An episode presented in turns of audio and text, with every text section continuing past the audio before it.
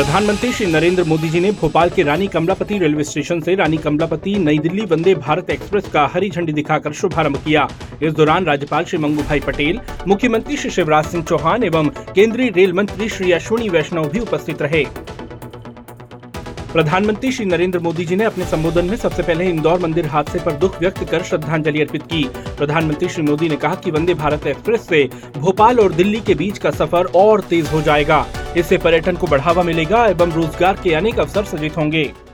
आज एमपी को अपनी पहली वंदे भारत एक्सप्रेस ट्रेन मिली है। वंदे भारत एक्सप्रेस से भोपाल और दिल्ली के बीच का सफ़र और तेज हो जाएगा। प्रधानमंत्री श्री नरेंद्र मोदी जी ने कहा है कि मुझे खुशी है कि आज मध्य प्रदेश पुराने दिनों को पीछे छोड़ चुका है। अब मध्य प्रदेश निरंतर विकास की गाथा लिख रहा है। खेती हो या उद्योग आज मध्य प्रदेश का सामर्थ्य भारत के सामर्थ्य को विस्तार दे रहा है। मुख्यमंत्री श्री शिवराज सिंह चौहान ने कहा कि प्रधानमंत्री श्री नरेंद्र मोदी का आगमन मध्य प्रदेश के भाग्य के सूर्योदय के समान है। जब प्रधानमंत्री श्री नरेंद्र मोदी जी पिछली बार भोपाल आए, तब हबीबगंज का नाम बदलकर रानी कमलापति रेलवे स्टेशन किया गया। आज ये वर्ल्ड क्लास रेलवे स्टेशन बन गया है। आज मध्य प्रदेश के सौभाग्य के सूर्य का फिर से उदय हुआ है। आज फिर से नरेंद्र मोदी जी पधारे हैं। मैं मध्य प्रदेश की साढ़े आठ करोड़ जनता की ओर से उनका हृदय से अभिनंदन करता हूँ।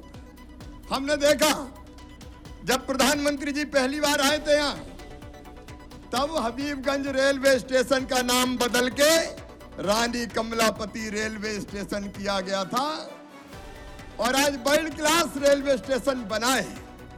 बहनों और भाइयों, इस बार फिर वंदे भारत ट्रेन की सौगात दे रहे हैं।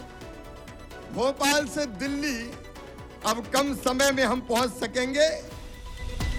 मुख्यमंत्री श्री शिवराज सिंह चौहान ने कहा है कि ये प्रधानमंत्री श्री नरेंद्र मोदी जी का ही विजन है, जिन्होंने पूरे देश और मध्य प्रदेश को भी बदला है। न केवल वंदे भारत एक्सप्रेस ट्रेन, बल्कि शानदार हाईवे चार लाख किलोमीटर सड़कें मध्य प्रदेश की धरती पर बनी हैं। प्रधानमंत्री श्री नरेंद्र मोदी जी के भोपाल आगमन पर मुख्यमंत्री श्री शिवराज सिंह चौहान ने उनका विमानतल पर आत्मीय स्वागत एवं अभिनंदन किया। मुख्यमंत्री श्री शिवराज सिंह चौहान ने भोपाल के भीमनगर में लाडली बहना योजना शिविर का अवलोकन किया। मुख्यमंत्री श्री चौहान ने शिविर में दो आवेदन स्वयं भरे। 10 जून से पात्र बहनों के खाते में एक हज़ार रूपए डाले जाएँगे।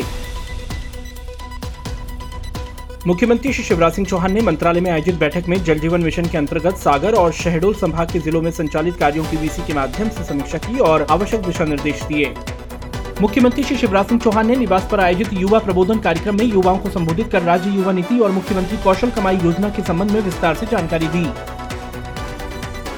अपने प्रतिदिन पौधरोपण के संकल्प क्रम में मुख्यमंत्री श्री शिवराज सिंह चौहान ने श्यामराज स्थित उद्यान में नींव, आंवला और अमृत के पौधे लगाए।